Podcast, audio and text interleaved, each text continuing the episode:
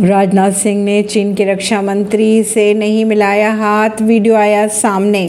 राजनाथ सिंह और चीन के रक्षा मंत्री ली शोंग फू के बीच नई दिल्ली में करीब एक घंटे की मुलाकात चली। इस दौरान भारत ने अपना फोकस सीमा मामले पर ही रखा। नई दिल्ली में हुई भारत और चीन के रक्षा मंत्रियों की मुलाकात में सीमा तनाव का मुद्दा मुद्दा ही छाया रहा। गलवान घाटी की घटना के बाद भारत की ज़मीन पर पहली बार हुई दोनों देशों के रक्षा मंत्रियों की मुलाकात में भारत ने दो टुक बात कही। कि रिश्तों को बेहतर बनाना चाहता है तो चीन पहले अपनी सीमा से सैनिकों की मोर्चाबंदी और जमावड़ा खत्म करे। भारत के रक्षा मंत्री राजनाथ सिंह और चीन के रक्षा मंत्री ली शोंग फू के बीच मुलाकात करीब एक घंटे तक चली। खबरों की अगर माने तो रक्षा मंत्री ने जनरल शोंग फू से कहा कि सीमा पर सैनिक जमावड़ा रिश्तों के लिए किसी भी लिहाज से ठीक नहीं है। साथ ही ये स्पष्ट भी किया कि लगातार होने वाली घटनाएँ रिश्तों के सामान्य होने की संभावनाएँ भी कम कर देती हैं।